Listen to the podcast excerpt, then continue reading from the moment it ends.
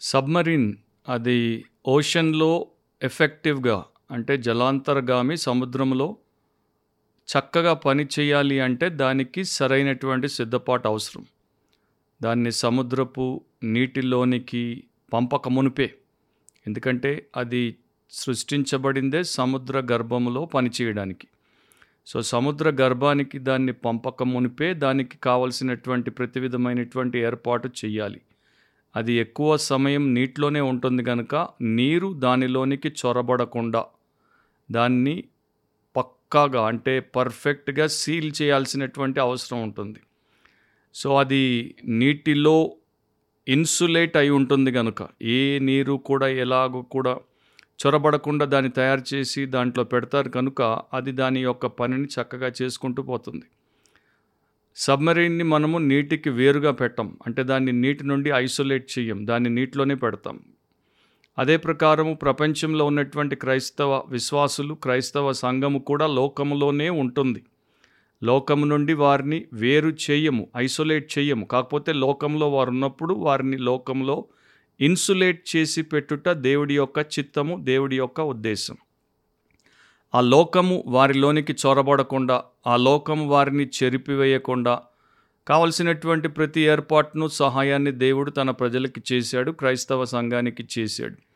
అది ఆయన వాక్యంలో మనకి ఎంతో అద్భుతంగా నేర్పిస్తాడు. కాకపోతే లోకంలోనికి వెళ్ళక మునుపు వారు ఆ ప్రకారము సిద్ధపడి ఉండుట అలాంటి సామర్థ్యాన్ని కలిగి ఉండుట అవసరం. ఈ మధ్య ఒక సబ్మెరీన్ నీటిలోనికి పోయిన కొంత సమయానికే అది నాశనం అయిపోయింది. ప్రపంచమంతా కూడా దాన్ని బట్టి ఆశ్చర్యపడింది బాధపడింది. ప్రస్తుతము చాలా చోట్ల ప్రపంచవ్యాప్తంగా క్రైస్తవ సంఘము లోకములో బలోపేతముగా పనిచేయడానికి బదులు బలహీనమై బలైపోతున్నట్టు మనకు కనిపిస్తోంది. దీని గురించి ప్రత్యేకించి చెప్పాల్సిన అవసరం లేదు. జస్ట్ అట్లా దాని వంక చూస్తే దాని పరిస్థితిని చూస్తే ఎవరికైనా ఇట్టే అర్థమైపోతుంది. సంఘము లోకములో తన యొక్క సంకల్పాన్ని కోల్పోయింది తన యొక్క స్వచ్ఛతను కోల్పోయింది తన సామర్థ్యాన్ని కోల్పోయింది లోకంలో తన సాక్ష్యాన్ని కోల్పోయింది. ఎందుకంటే లోకంలో దేవుడు దాన్ని ఎందుకు పెట్టాడో? ఆ యొక్క ఉనికిని అది సంపూర్ణముగా కలిగి ఉండకపోవడం చేత ఈ దుస్థితిలోనికి వచ్చింది. ఈ పరిస్థితిని మనము దేవుడి యొక్క సహాయము చేత మార్చాల్సి ఉంది. అలా మారినప్పుడు లోకాన్ని సంఘము ప్రభావితం చేస్తుంది. అండ్ లోకాన్ని ప్రభు కొరకు సంఘము ఆయన యొక్క కృప ద్వారా సంపాదించేటువంటి స్థితిలో ఉంటుంది. అది దేవుడి యొక్క చిత్తం. బిబ్లికలీ స్పీకింగ్ వాక్యానుసారంగా మాట్లాడితే అనే క్రిస్టియన్ పాడ్కాస్ట్కి అత్యున్నత పరిశుద్ధ నామము గల యేసుక్రీస్తు ప్రభు నామమున మీకు అందరికీ స్వాగతం. ప్రతి వారం మనం దేవుడి యొక్క వాక్యం నుండి మన జీవానికి భక్తికి కావలసినటువంటి సత్యమును సారమును నేర్చుకుంటున్నాం. అది మనకు దీవెనకరంగా ఉండాలన్నది దేవుడి ఉద్దేశం అండ్ అదే మా ప్రార్థన. ఈరోజు మన ఎపిసోడ్లో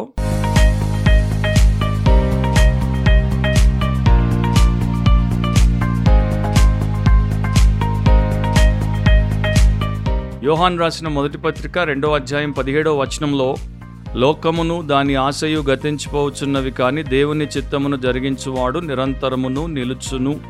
అని దేవుని వాక్యము మనకి రాయబడింది. మన అంశం ఏంటంటే beware of the world beware of the world లోకముతో జాగ్రత్త లోకముతో జాగ్రత్త. ఆ ఒక వచనంలో రెండు విషయాలను దేవుడు మనకి కాంట్రాస్ట్లో చూపిస్తాడంటే వేరువేరుగా ఒకదానికి ఒకటి భిన్నముగా వ్యతిరేకముగా ఉన్నటువంటి వాటిని చూపిస్తాడు. ఒకవైపున లోకాన్ని చూపిస్తాడు. ఇంకొక వైపున దేవుణ్ణి చూపిస్తాడు. ఒకవైపున లోక ఆశలను చూపిస్తాడు. ఇంకొక వైపున దేవుని చిత్తాన్ని చూపిస్తాడు. ఒకవైపున లోకము గతించిపోతోంది అని చెప్తున్నాడు. ఇంకొక వైపున దేవుడి చిత్తాన్ని జరిగించేటువంటి వాడు నిరంతరము నిలిచి ఉంటాడు. అంటే లోకము దాని ఆశను అనుసరించేటువంటి ప్రతి వ్యక్తి నాశనం అవుతాడు దేవుడిని ఆయన చిత్తాన్ని అనుసరించేటువంటి ప్రతి వ్యక్తి నిత్య జీవానికి వారసుడవుతాడు. నా లోకం అనేది దైవ వ్యతిరేకమైనది క్రీస్తును అది విరోధిగా ఎంచేటువంటిది.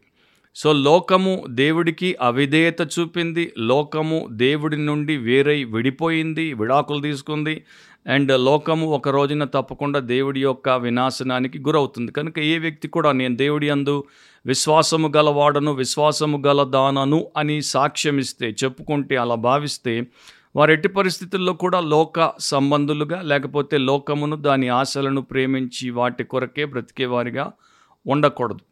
ఈ మొదటి యోహాను రెండవ అధ్యాయంలో ఆరో వచనంలో యేసుక్రీస్తు ప్రభు లోకంలో ఎలా జీవించాడో ఆయన్ని వెంబడించేటువంటి ప్రతి ఒక్కరూ అదే ప్రకారం జీవించాలని వాక్యము మనకి హెచ్చరిక చేస్తోంది.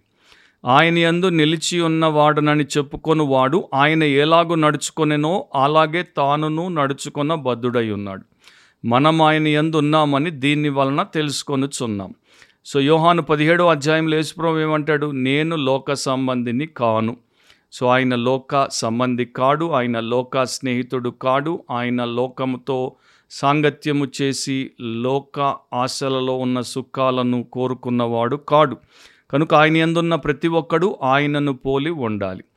బైబిల్ మనకి స్పష్టంగా ఇదే మొదటి యోహాను పత్రికే తీసుకుంటే లోకంపై మనకు దేవుడు జయమునివ్వగలడు ఇస్తాడు అని ఖండితంగా వాక్యం చెప్తుంది. కాకపోతే లోకాన్ని వ్యతిరేకించి దేవుడిని వెంబడించే తత్వము అలాంటి జీవితం నీకుంటే అది నీకు తప్పకుండా సాధ్యం.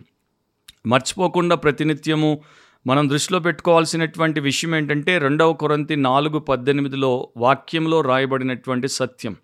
ఏలయనగా దృశ్యమైనవి అనిత్యములు అదృశ్యమైనవి నిత్యములు. దేవుడు ఏమంటున్నాడు మీ కంటికి కనిపించేవి అనిత్యములు కంటికి కనిపించనివి నిత్యములు. లోకము ట్వంటీ ఫోర్ సెవెన్ మన చుట్టూ మన కంటి ఎదుటే ఉంటుంది. అది అనిత్యం అశాశ్వతం అది టెంపోరల్. కానీ దేవుడు ఆత్మస్వరూపి దేవుడి విషయాలు ఆత్మ సంబంధమైనవి అవి కంటికి కనిపించవు అదృశ్యమైనవి అవి నిత్యమైనవి అవి పర్మనెంట్ అవి ఇటర్నల్ అని దేవుడు చెప్తున్నాడు. సో అనేక రకాలుగా వాక్యం మనకి హెచ్చరిక చేసిన తర్వాత మనము విశ్వాసంలో ఉంటే తప్పకుండా దేవుడి ఆత్మ వివేకమునిస్తాడు. దాన్ని బట్టి మనము దైవికంగా బ్రతకొచ్చు. సో కొన్ని విషయాలు వాక్యంలో ఉన్నటువంటి హెచ్చరికలు లోకముతో మనకుండే పొత్తు లోకంతో మనకు ఎదురయ్యేటువంటి ప్రమాదానికి పతనానికి సంబంధించినవి మీ ఎదుట పెట్టనివ్వండి. మొదటిది లోక మర్యాదను అనుసరించకూడదు. లోక మర్యాదను అనుసరించకూడదు. రోమిలకు రాసినప్పుడు పన్నెండో అధ్యాయం రెండో వచనం. మనలో చాలామందికి ఈ వచనం పరిచయమే. కాకపోతే ఆ వచనంలో ఉన్నటువంటి సారము చాలామందికి ఇంకా అర్థం కాలేదు. దాన్ని చాలామంది ఇంకా అవలంబించుట లేదు. మీరు ఈ లోక మర్యాదను అనుసరింపక ఉత్తమమును అనుకూలమును సంపూర్ణమునై ఉన్న దేవుని చిత్తమేదో పరీక్షించి తెలుసుకున్నట్లు మీ మనస్సు మారి నూతన మగుట వలన రూపాంతరము పొందుడి అని ఆదేశం ఇవ్వబడింది. సో ఇక్కడ మరలా మనము లోకము దాని యొక్క మర్యాద అంటే దాని పోకడ దాని పద్ధతి దాని యొక్క వ్యవహారం ఇంకొక వైపున దేవుడి యొక్క చిత్తం. దేవుడి చిత్తంలో ఉన్నటువంటి మూడు గొప్ప లక్షణాల గురించి బైబిల్ చెప్తోంది. ఒకటి దేవుడి చిత్తం ఉత్తమమైనది. రెండు దేవుడి చిత్తం అనుకూలమైనది. మూడు దేవుడి చిత్తం సంపూర్ణమైనది. సో మన మనస్సు మారి నూతన మగుట వలన మనం రూపాంతరం చెందుతాం. ఒక వ్యక్తి రూపాంతరము చెందాలంటే లోక మర్యాదను అనుసరించకూడదు. అండ్ అతడు దేవుడి చిత్తమునకు తను తాను అప్పగించుకోవాలి. కానీ విచిత్రం ఏంటంటే లోక మర్యాద దేవుడి చిత్తం రెండు వేరువేరుగా ఉన్నాయని తెలిసిన తర్వాత కూడా ఇంకా చాలామంది చెడ్డదాన్ని అనుసరించేందుకు ఇష్టపడతారు. ఉత్తమము అనుకూలము సంపూర్ణమైన దేవుడి చిత్తాన్ని అనుసరించుట కన్నా. మరి దేవుడి చిత్తంలో వాక్యం ఏమని చెప్తోంది? అనేక విషయాలు ఉన్నాయి జస్ట్ కొన్నింటిని మీరు చూస్తే దేవుడు మీరు లోక మర్యాద ప్రకారం మీ మనస్సు లోకములో ఉన్నటువంటి విధి విధానాల ప్రకారం మారిపోయి దాన్ని అనుసరించే వారిగా ఉంటే అదే ప్రకారం తయారవుతారని చెప్తున్నప్పుడు మొదటి పేతురు ఒకటి పద్నాలుగులో ఏమని చెప్తాడు? రక్షించబడినటువంటి తన ప్రజలకి నేను పరిశుద్ధుడినై ఉన్నాను కనుక మీరును పరిశుద్ధులై ఉండుడని రాయబడి ఉన్నది అని పేతురు జ్ఞాపకం చేశాడు. అంటే మనము లోకమును పోలి ఉండకూడదు మనము ప్రభువును పోలి ఉండాలి. లోకం అపవిత్రం అపవిత్రతతో కూడుకున్నటువంటి అపరిశుద్ధతతో నిండినటువంటిది. దేవుడు పరిశుద్ధుడు కనుక దాంట్లో నుండి తీయబడి రక్షించబడినటువంటి వారు దేవుడిని పోలి పరిశుద్ధులుగా ఉండాలి. ఫిలిపి మూడవ అధ్యాయం ఇరవయో వచనంలో మన పౌరస్థితి పరలోకమందున్నది అక్కడ నుండి ప్రభు అయిన యేసుక్రీస్తు అను రక్షకుని నిమిత్తము కనిపెట్టుకొని ఉన్నాం. ఈ నిరీక్షణ ఉన్నటువంటి ప్రతి క్రైస్తవుడు గుర్తించేది ఏంటంటే మా సిటిజన్షిప్ హెవెన్లో ఉంది పౌరస్థితి పరలోకంలో ఉంది. మేము ఈ లోకానికి సంబంధించినటువంటి మనుషులము కాము. ఈ మర్యాద ప్రకారం మేము బ్రతకం. మేము పర సంబంధులం పరలోక సంబంధమైనటువంటి పౌరులు ఎలా బ్రతుకుతారో అక్కడున్న చట్టం అక్కడున్న చిత్తం దేవుడి చిత్తం ఏదైతే ఉందో దాని ప్రకారం మేము బ్రతుకుతామని అక్కడి నుండి వచ్చే యేసుక్రీస్తు ప్రభు కొరకు రక్షకుడి కొరకు ఎదురు చూస్తారు కొలసి మూడో అధ్యాయం రెండవ వచనంలో పైనున్న వాటి మీదనే కానీ భూ సంబంధమైన వాటి మీద మనస్సు పెట్టుకొనకుడి అని రాయబడింది.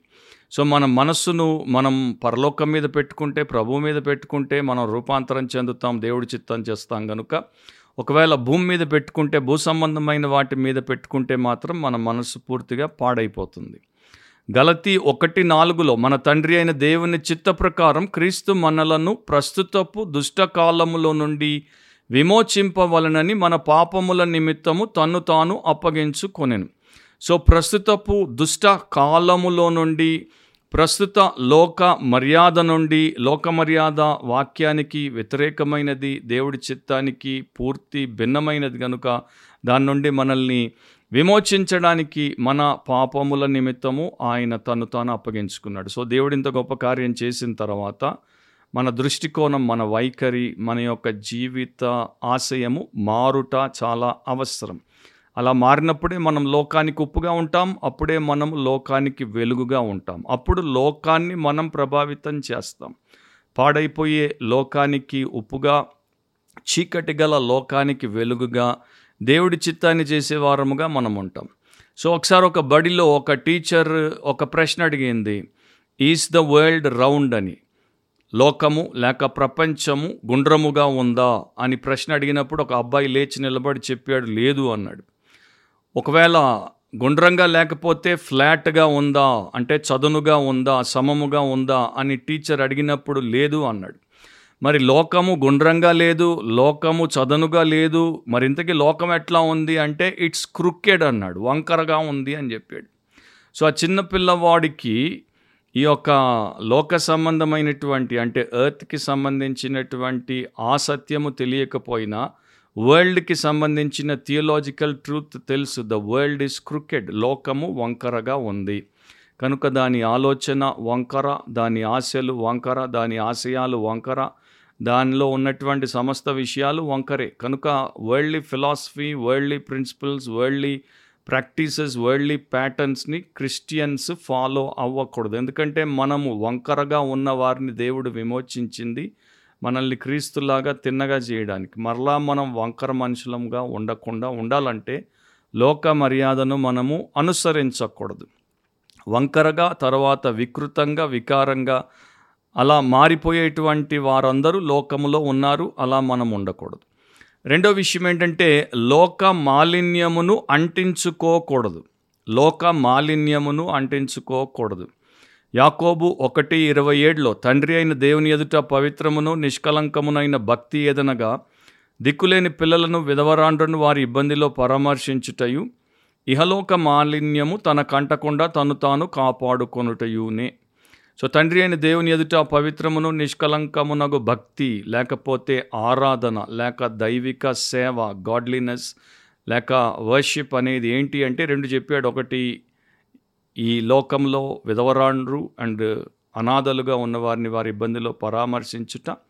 రెండవది ఇహలోక మాలిన్యము తనకంటకుండా తన్ను తాను కాపాడుకోవడం. ఇంగ్లీష్లో అన్స్టెయిన్డ్ బై ద వరల్డ్ అంటే లోకపు మురికి తన మీద చిమ్మకుండా లోకపు బురదలో తాను పడిపోకుండా జాగ్రత్త పడ్డం. ఎందుకంటే లోకంలో ఉన్నది అపవిత్రత మాలిన్యాలే కనుక అవి తప్పకుండా మనల్ని మలినపరిచే ప్రయత్నమే చేస్తాయి. లోకం ఎప్పుడు కూడా నిన్నే టార్గెట్గా పెట్టుకుంటుంది. నీ బాడీని డిఫైల్ చేయడం నీ యొక్క హార్ట్ని డిఫైల్ చేయడం నీ మైండ్ని డిఫైల్ చేయడం నీ సోల్ని డిఫైల్ చేయడం నీ స్పిరిట్ని డిఫైల్ చేయడం నీ లైఫ్ని డిఫైల్ చేయడమే లోకానికి ఉన్నటువంటి ఏకైక గోల్. సో దేవుడు అంటున్నాడు లోక మాలిన్యము చేత నీవు నిన్ను అంటించుకోకుండా కాపాడుకుంటే అప్పుడు నీవు చేసే భక్తి తండ్రి ఎదుట యోగ్యముగా ఉంటుంది. లేకపోతే నీ ప్రార్థనకి నీ బైబిల్ పఠనకి నీ సంఘ ఆరాధనకి నీవు చేసేటువంటి దైవిక కార్యక్రమాల్లో దేనికి కూడా దేవుడు విలువిచ్చేటువంటి పరిస్థితి ఉండదు. ఎందుకంటే నీ భక్తి కలుషితమైపోయింది మాలిన్యమైపోయింది నీ భక్తిని లోకం పాడు చేసింది కనుక దాంట్లో దేవుడికి ఆనందం ఉండదు. ఒక పాతకాలపు కామెంటేటర్ ఇట్లా రాశాడు యేసుక్రీస్తు ప్రభు మనకి మాదిరి కనుక ఆయన లోకములో ఉన్నప్పుడు లోకముతో వ్యవహరించినప్పుడు ఎలా ఉన్నాడో అలాగే మనం ఉండాలి. ఉన్నప్పుడే మాలిన్యానికి దూరంగా ఉంటాం. యేసు పాపులతో స్నేహం చేశాడు. కానీ ఆయన వారి పాపములో పాలి భాగస్థుడు అవ్వలేదు హెబ్రి ఏడవ అధ్యాయం ఇరవై ఆరులో అందుకనే పవిత్రుడును నిర్దోషియు నిష్కల్మషుడును పాపులలో చేరక ప్రత్యేకముగా ఉన్నవాడును అని ఆయన గురించి రాయబడింది. రోమా ఒకటి నాలుగులో యేసుక్రీస్తు శరీరమును బట్టి దావీదు సంతానముగాను మృతుల్లో నుండి పునరుత్నుడైనందున పరిశుద్ధ ఆత్మను బట్టి దేవుని కుమారుడుగాను ప్రభావముతో నిరూపింపబడెను. సో యేసుప్రభు ముప్పై మూడున్నర సంవత్సరాల లోకంలో బ్రతికినప్పుడు పరిశుద్ధాత్మను బట్టి దేవుని కుమారుడు అని ప్రభావంతో అంతా ఇంత కాదు చాలా గొప్ప పవర్తో ఆయన ప్రూవ్ చేసుకున్నాడు నిరూపించుకున్నాడు. సో మనం కూడా ఈ యొక్క కలుషితమైన అపవిత్రమైన పాపభూయిష్టమైనటువంటి లోకంలో బ్రతుకుతున్నప్పుడు దేవుడు ఏమంటున్నాడు? మీ యొక్క శరీరం మీ ఆత్మ మీ జీవం లేక మీలో ఉన్నటువంటి అంతరాత్మ స్పిరిట్ అంటారు ఇంగ్లీష్లో. అది పవిత్రంగా ఉండాలి. అది సాధ్యమా అని ఒకవేళ మీరు అడిగితే అది సాధ్యమే దాని కొరకే దేవుడు కార్యం చేస్తున్నాడు అని కూడా బైబిల్ మనకు చెప్తోంది. మొదటి దశలోనిక ఐదు ఇరవై మూడులో స్పష్టంగా రాయబడింది సమాధానకర్తయ్యకు దేవుడే మిమ్మను సంపూర్ణముగా పరిశుద్ధపరచునుగాక మీ ఆత్మయు జీవమును శరీరమును మన ప్రభు అయిన యేసుక్రీస్తు రాకడయందు నిందారహితముగాను సంపూర్ణముగాను ఉండునట్లు కాపాడబడును గాక. సో దీనికోసం దేవుడు ఏర్పాటు చేశాడు. ఇది సాధ్యము కనుక దాని యొక్క విధానం ఏంటో మనం తెలుసుకుంటే దాంట్లో మనం ఉండొచ్చు. విధానం ఏంటి? గలతి ఆరు పద్నాలుగులో దేవుడు తన దాసుడైన పౌల ద్వారా చెప్తాడు. అయితే మన ప్రభు అయిన యేసుక్రీస్తు సిలువ ఎందు తప్ప మరి దేని ఎందును అతిశయించుట నాకు దూరమవునుగాక దాని వలన అంటే సిలువ వలన నాకు లోకమును లోకమునకు నేనును సిలువ వేయబడి ఉన్నాం. ప్రభు ఎందుకని నా వెంబడి ఎవడైనా రాదలిస్తే కోరుకుంటే తను తాను ఉపేక్షించుకుని తన సిలువను ఎత్తుకుని నన్ను వెంబడించాలి అని చెప్పాడు. ఎందుకంటే తన సిలువను ఎత్తుకుని ఆయన్ని వెంబడించేవాడు లోకానికి వాడు వానికి లోకం సిలువ వేయబడి ఉంది గనుక యేసును వెంబడించగలడు. అదే లేదనుకోండి సెల్ఫ్ డినాయల్ లేదు క్రాస్ క్యారీయింగ్ లేదు. వాడు వరల్డ్కి ఒక విక్టిమ్గా మారిపోతాడే తప్ప వరల్డ్ మీద విక్టర్గా ఉండడు. యోహాన్ సువార్త పదిహేడో అధ్యాయం పద్నాలుగో వచనం నుండి పదహారో వచనం వరకు ప్రభు తండ్రికి ప్రార్థన చేసినప్పుడు ఇలా ప్రార్థన చేశాడు. వారికి నీ వాక్యం ఇచ్చి ఉన్నాను. నేను లోక సంబంధిని కానట్టు వారును లోక సంబంధులు కారు గనుక లోకం వారిని ద్వేషించును. నీవు లోకంలో నుండి వారిని తీసుకొని పొమ్మని నేను ప్రార్థించటం లేదు కానీ దుష్టుని నుండి వారిని కాపాడమని ప్రార్థించుచున్నాను. నేను లోక సంబంధిని కానట్టు వారును లోక సంబంధులు కారు సో లోకము దేవుడికి వ్యతిరేకము లోకంలో ఉన్నది ఇంకా రక్షణ పొందనటువంటి వారందరూ దైవ విరోధులు పాపులు అపవిత్రులు. సో వారి యొక్క జీవితం వారికి ఉన్న సమస్తం అంతా కూడా వాక్యానికి వ్యతిరేకంగా దేవుడి చిత్తానికి వ్యతిరేకంగా ఉంటుంది అని ప్రభు చెప్తున్నాడు. నేను వారి వంటి వాడను కాను నేను లోక సంబంధిని కాను. అండ్ నేను ఎవరినైతే రక్షించానో వారు కూడా నా శిష్యులు కూడా లోక సంబంధులు కారు అని ప్రభు చెప్తున్నాడు. క్రిస్టియానిటీలోనే మనము ఒక విచిత్రాన్ని చూస్తాం. కొంతమంది మరి చాలా దూరంగా అరణ్యాల్లోనికి పర్వతాల్లోనికి మనుష్య సంచారము మనుష్యులు లేని ప్రాంతాలకు వెళ్ళిపోయి అక్కడ మొనాస్ట్రీలు కట్టుకుంటారు. అంటే అక్కడ సన్యాస మఠాలు కట్టుకుంటారు. వారు అక్కడ మంకులు అయిపోతారు సన్యాసులు అయిపోతారు. క్రైస్తవ సన్యాసులే క్రిస్టియన్ మాంక్స్ వారు ఏ ఉద్దేశంతో ఆ పనిచేశారు లోకము కలంకితమైనది మాలిన్యమైనది కనుక దానితో మాకు సహవాసం సాంగత్యం ఉండకూడదు. సో మేము ఇలా దూరంగా వచ్చి ఏకాకులముగా బ్రతికితే మేము దానికి దొరకము అని వారు అనుకుంటారు. కానీ వారు చేసే దాంట్లో వారికి ఏ రకమైనటువంటి జయం లభించదు. వారు అక్కడ ఉండి కూడా అపవిత్రతలో ఇంకా దైవికంగా కాకుండా వ్యతిరేకంగానే బ్రతకొచ్చు. అలా ఉంటే దేవుడి చిత్తాన్ని చేయలేం. మీరు లోకానికి ఉప్పై ఉన్నారు అన్నాడు. ఉప్పు అనేది ఆహారంలో వేయబడుతుంది. దానిలోనికి వెళ్ళి మిళితమై దాన్ని బాగు చేస్తుంది. సో మీరు లోకం నుండి వేరైపోయి సన్యాసుల్లాగా కొండల్లో గుహల్లో లేకపోతే ఆ యొక్క ఎడారుల్లో బతకండి అరణ్యాల్లో బతకండి అని దేవుడు చెప్పలేదు. దేవుడు ఏం చెప్పాడంటే మీరు లోకంలో ఉంటారు కానీ లోకం మీలో ఉండకుండా చూసుకోండి. మీరు లోకాన్ని మార్చేవారిగా ఉంటారు. లోకం మిమ్మల్ని మలినపరచకుండా చూసుకోండి.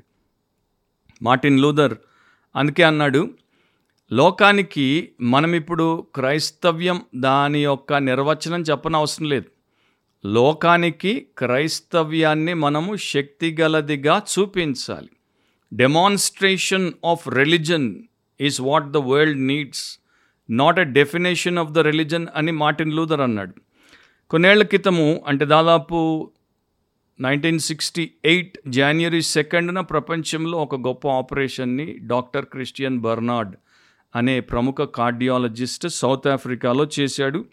అండ్ ఆయన ఎవరినైతే ఆపరేట్ చేశాడో ఆయన కూడా ఓ డాక్టర్. ఆయన పేరు డాక్టర్ ఫిలిప్ బ్లైబర్గ్ నౌ ఈ ఫిలిప్ బ్లైబర్గ్కి హృదయం గుండె చెడిపోయింది. కనుక హార్ట్ ట్రాన్స్ప్లాంటేషన్ చేయడానికి వీరు ప్రయత్నాలు చేశారు. ఒక వ్యక్తి మరి చనిపోతున్నప్పుడు ఆ వ్యక్తి చనిపోయిన తర్వాత వారి హృదయాన్ని తీసుకొని ఆ గుండెని తీసుకొని డాక్టర్ ఫిలిప్ బ్రేబర్గ్కి దాన్ని అమర్చారు.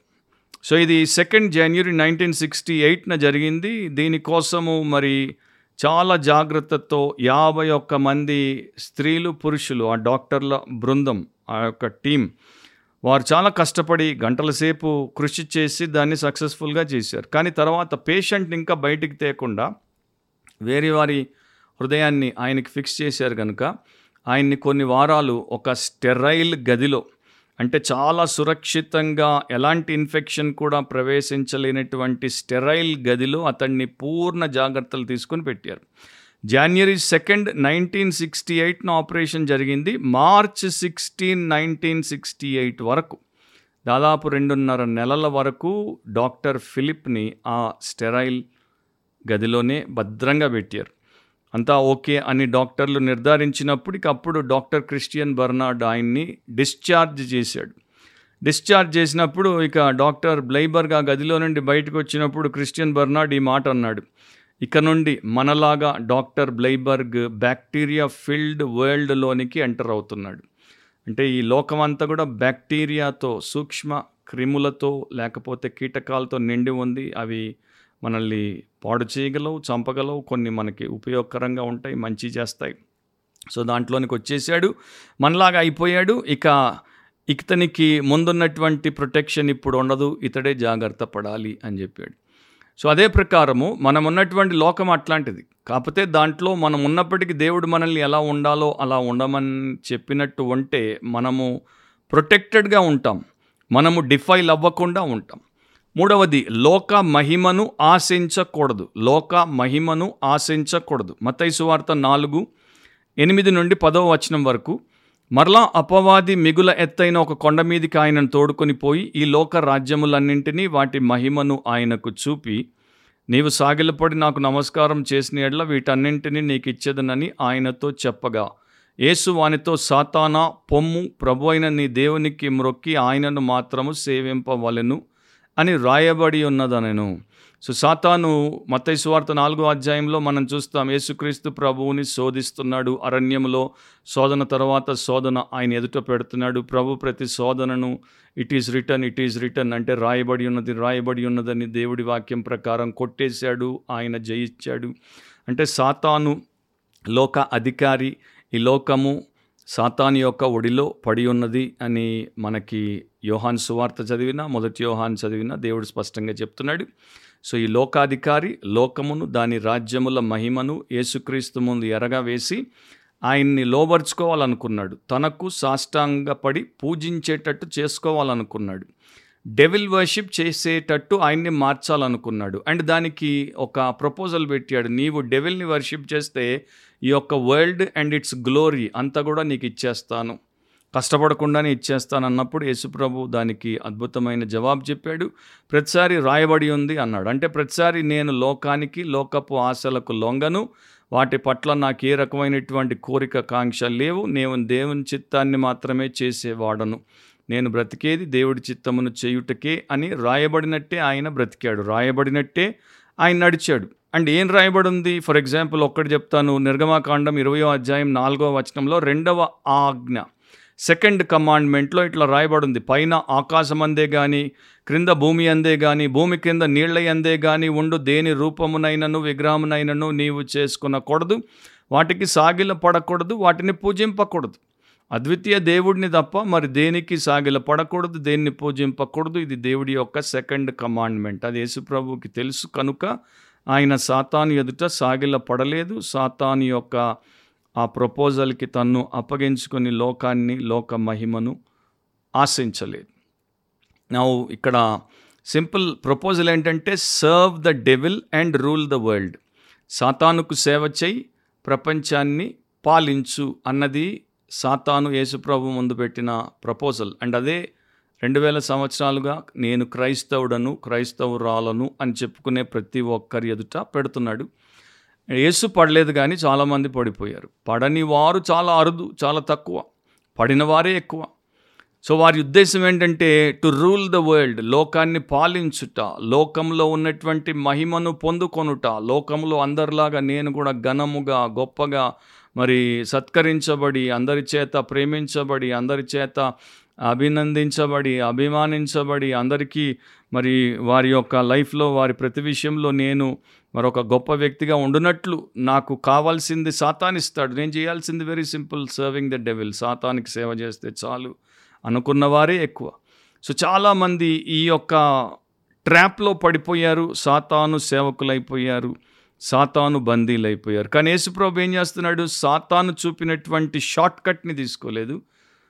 ఆయన లాంగ్ రూట్ తీసుకున్నాడు. లాంగ్ రూట్లో ఏంటంటే ఆయన నిందించబడతాడు ఆయన నేరస్తుడిగా నిరూపించబడతాడు ఆయన నగ్నంగా చేయబడతాడు.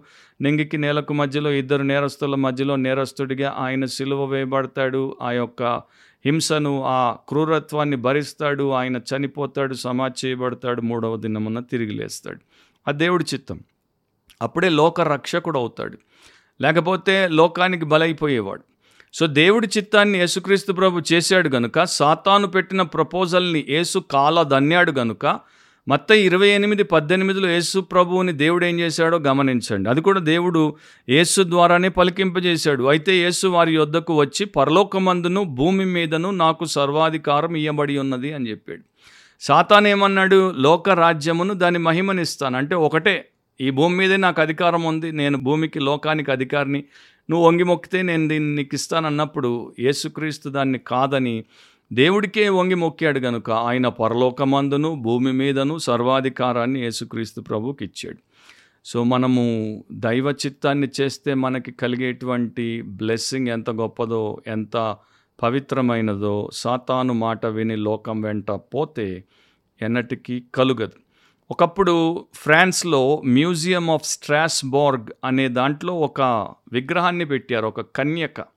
ఒక స్త్రీ విగ్రహం ఇనుము అండ్ చెక్కతో చేయబడినటువంటి విగ్రహం. సో అది చేతులు చాపి ఉంటుంది. అక్కడికి వచ్చినటువంటి వారు ముఖ్యంగా చాలా అందంగా ఉంటుంది కనుక యవనస్తులు ఆకర్షించబడినప్పుడు దాన్ని వెళ్ళి కౌగిలించుకుంటారు. అది వాళ్ళు దాన్ని కౌగిలించుకున్నప్పుడు ఒక్కొక్కడు వెళ్ళి కౌగిలించుకున్నప్పుడు అది దాని చేతులను వారి చుట్టూ వేసి కౌగిలించుకుంటుంది. గట్టిగా బిగించేసిన తర్వాత అంతవరకు కనపడనివి దాని దేహంలో దాగి ఉన్నవి. మరి కొన్ని వందల కత్తులు బయటకు వచ్చి వారి దేహాన్ని చీల్చేస్తాయి వారిని చంపిన తర్వాత ఆ కత్తులు లోపలికి వెళ్ళిపోతాయి. అది పట్టు విడుస్తుంది కింద ఒక పలక జరుగుతుంది. వాడు నిలువున దాంట్లోనికి పడవేయబడతాడు. అంటే అది వారిని ఆహ్వానించి కౌగిలింతలో వేడినిచ్చి చంపేసి వారిని లోపల అగాధంలోనికి పారేస్తుంది. సో దీని కింద వారు పెట్టింది ఏంటంటే లోకం కూడా ఇంతే. లోకం మనల్ని ఇట్లా ఆకర్షిస్తుంది అంతమొందిస్తుంది మనల్ని అధాపాతాళానికి పంపుతుంది అని. అయినా కూడా చాలామందికి బుద్ధి రాదు. ఎన్నో ఇట్లాంటివి ప్రపంచంలో దేవుడి వాక్యంలో ఉన్నా కూడా ఇంకా లోకం వైపే పోయేవారు ఉంటారు ఫ్రెంచ్ ఆథర్ గుస్టావ్ ఫ్లాబర్ట్ ఒక మాట అనేవాడు the principal thing in this world is to keep one soul aloft ఈ లోకంలో ముఖ్యముగా మనం చేయాల్సింది ఏంటంటే ఒకడు ఈ లోకానికి పైగా తన ఆత్మను పెట్టుకోవాలి. యేసుప్రభు ఆ పని చేశాడు. లోక మహిమకు తాను గురి కాలేదు బలి కాలేదు. కానీ ఈ రోజున టెక్నాలజీ వచ్చిన తర్వాత మనకి ఇంటర్నెట్ వచ్చిన తర్వాత సోషల్ మీడియా వచ్చిన తర్వాత ప్రతిదీ మన కంటి ముందే ఉన్నప్పుడు లోక మహిమను నిరంతరము మనం చూసే అవకాశాన్ని సాతాను కల్పించినప్పుడు ప్రతిరోజు మరి ఎంతమంది బలైపోతున్నారో లెక్క దేవుడికే తెలుసు. నాలుగవది లోకపు మోజులను అనుభవించకూడదు. లోకపు మోజులను అనుభవించకూడదు. మొదటి యోహాను రెండో అధ్యాయం పదిహేను నుండి పదిహేడో వచనం వరకు ఈ లోకమునైనను లోకములో ఉన్న వాటినైనను ప్రేమింపకుడి. ఎవడైనను లోకమును ప్రేమించిన ఎడ్ల తండ్రి ప్రేమ వానిలో నుండదు. లోకంలో ఉన్నదంతయు అనగా శరీరాశయు నేత్రాశయు జీవపు డంబమును తండ్రి వలన పుట్టినవి కావు. అవి లోక సంబంధమైనవే. లోకమును దాని ఆశయు గతించిపోవచ్చున్నవి కానీ దేవుని చిత్తమును జరిగించువాడు నిరంతరమును నిలుచును. సో స్పష్టంగా చెప్పాడు లోకాన్ని దాని సంబంధించినటువంటి విషయాలను ప్రేమించొద్దు. ఎందుకంటే లోకంలో ఉన్నదంతా శరీరాశ నేత్రాశ జీవపు డంబము. అవి దేవుడి వలన కలిగినవి కావు. అవి లోక సంబంధమైనవి. లోకము ఆ ఆశలు గతించిపోవచ్చున్నాయి. దేవుడి చిత్తాన్ని జరిగించేవాడు మాత్రమే నిరంతరం నిలబడతాడు. యాకోబ్ పత్రిక నాలుగో అధ్యాయంలో ఒకటి నుండి మీరు ఐదో వచనం వరకు తర్వాత నింపాదిగా చదువుకోండి. అక్కడ నాలుగో వచనంలో ఇట్లా ఉంటుంది. వ్యభిచారులారా ఈ లోక స్నేహం దేవునితో వైరమని మీరు ఎరగరా? కాబట్టి ఎవడి లోకంతో స్నేహం చేయగోరునో వాడు దేవునికి శత్రువగును సో మనము ఒకవైపున దేవుడిని ఇంకోవైపున లోకాన్ని రెండింటిని మన లైఫ్లో కలిగి ఉండలేం. దేవుడు ఉంటే లోకం ఉండదు లోకం ఉంటే దేవుడు ఉండడు అండ్ అక్కడ కూడా యాకోబు నాలుగో అధ్యాయంలో కూడా భోగేచ్చల గురించి భోగముల గురించి లస్ట్స్ దాని గురించే ఆయన మాట్లాడతాడు యాకోబు.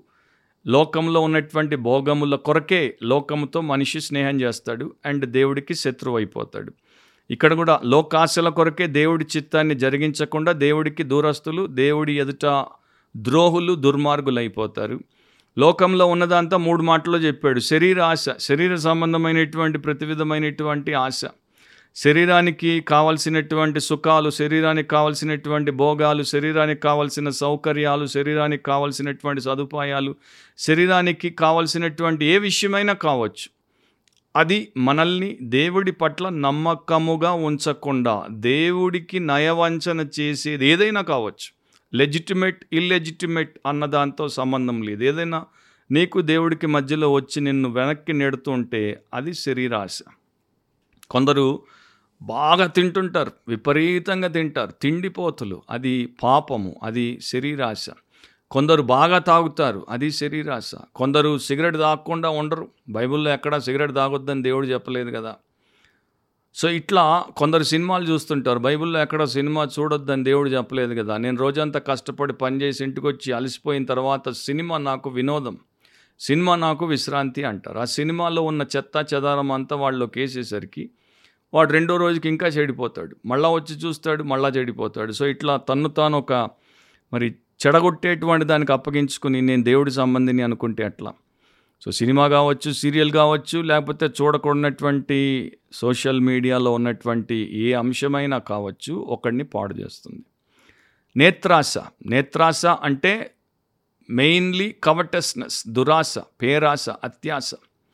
చూసిన ప్రతిదాన్ని కోరుకోవడం కోరుకున్న ప్రతిదాన్ని వీలైతే కొనుక్కునే ప్రయత్నం చేయడం కొనుక్కున్న దాన్ని కొన్ని రోజుల తర్వాత మళ్ళీ మార్చుకోవాలనుకోవడం. అండ్ ఇతరులతో పోటీ పడడం ఇతరులతో పోల్చుకోవడం వారి దగ్గర ఏముంది నా దగ్గర ఏం లేదు. ఇదే అనమాట ఇది కవర్టెస్ పీపుల్ అంటే దురాశ పరులుగా మనల్ని తయారు చేస్తుంది. అండ్ అలా లోకము ఆల్రెడీ మనుషులకు ఎన్నో ఏర్పాట్లు చేసి పెట్టింది వెసలుబాట్లు పెట్టింది ఇక దాంట్లో మనం పడిపోతే మనం సర్వనాశనం. జీవపు డంబం అన్నాడు. జీవపు డంబం అంటే మనము చేసే వాటిని బట్టి మనము కలిగి ఉన్న వాటిని బట్టి గర్వించుట అహంకారముతో ఉండుట. అలా ఉండొద్దని పౌలు చక్కగా మొదటి కొరంతి ఏడో అధ్యాయం ఇరవై తొమ్మిది నుండి ముప్పై మూడో వచనం వరకు ఈ మాటలు రాస్తాడు. సహోదరులారా నేను చెప్పినదేమనగా కాలము సంకుచితమై ఉన్నది కనుక ఇక్క మీదట భార్యలు కలిగిన వారు భార్యలు లేనట్టును ఏడ్చువారు ఏడవనట్టును సంతోషపడువారు సంతోషపడనట్టును కొనువారు తాము కొనినది తమది కానట్టును ఈ లోకము అనుభవించువారు అమితముగా అనుభవింపనట్టును ఉండవలెను. ఏలయనగా ఈ లోక నటన గతించుచున్నది.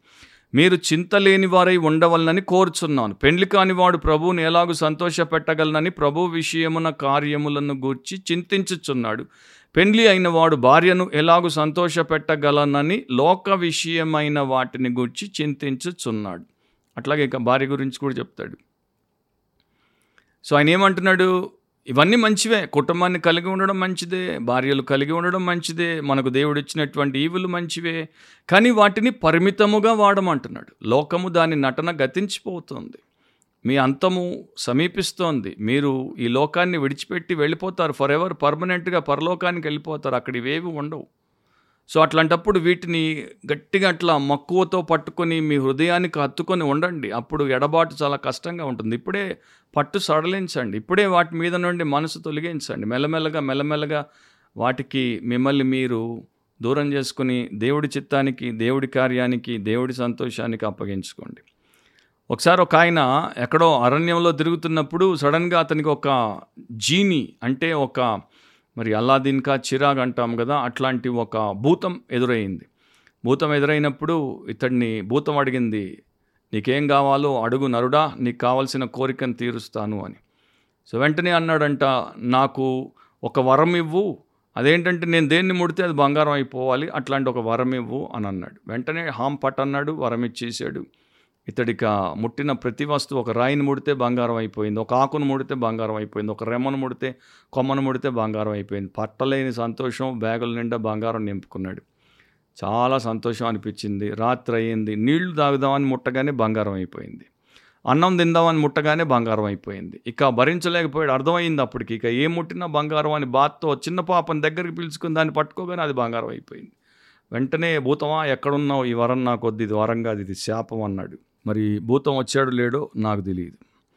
ఇక చివరిది. లోకమును అధిగమించాలి. లోకమును అధిగమించాలి. లేకపోతే లోకముపై జయము సాధించాలి.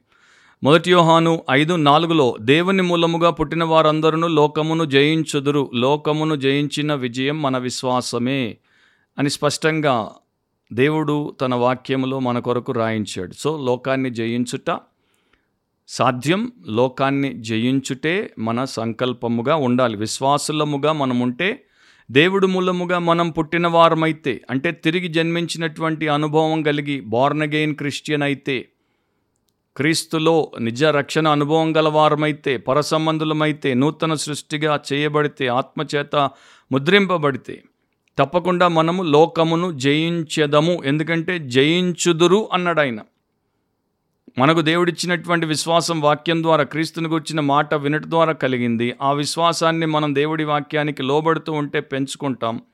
ఆ విశ్వాసమే లోకాన్ని మనం ఓడించి జయించేందుకు మనకు బలాన్ని ఇస్తుంది బుద్ధినిస్తుంది. సో అట్లా మనము దేవుడి వాక్యం చేత దానికి లోబట్ట చేత దేవుడి చిత్తాన్ని చేయుట చేత లోకాన్ని జయించవచ్చు. అది మనలో లేదు. ఆ శక్తి ఆ యుక్తి మనిషిలో లేదు. దేవుని మూలముగా పుట్టిన వానిలో ఉంది.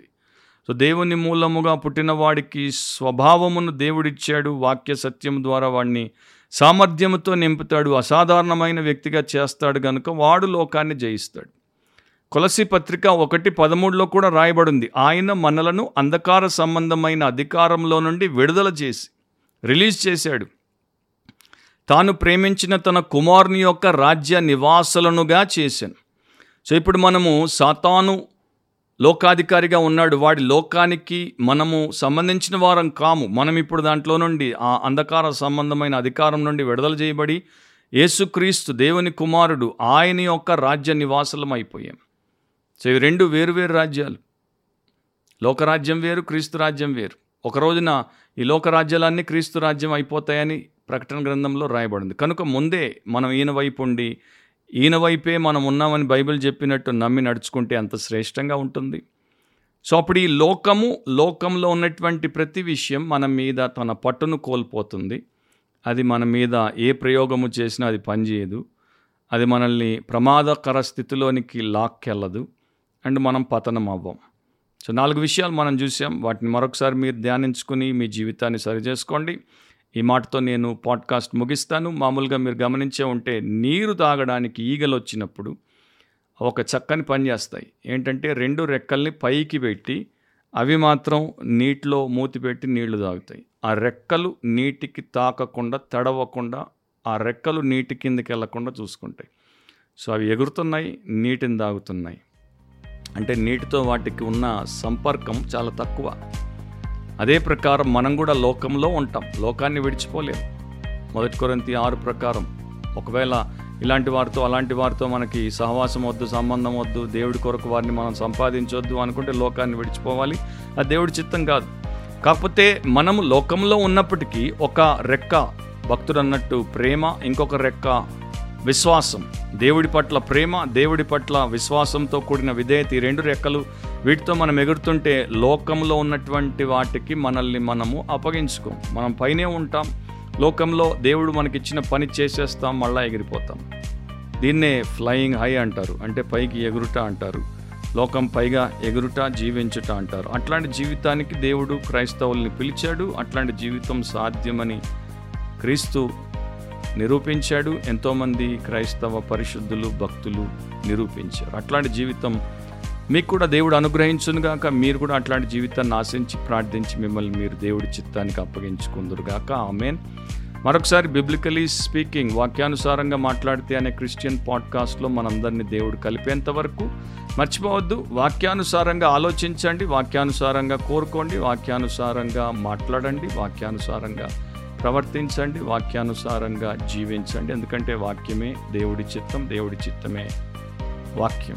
అదే మనల్ని నడిపిస్తే మనము నిరంతరము నిలిచి ఉంటాం. See you soon God bless you all amen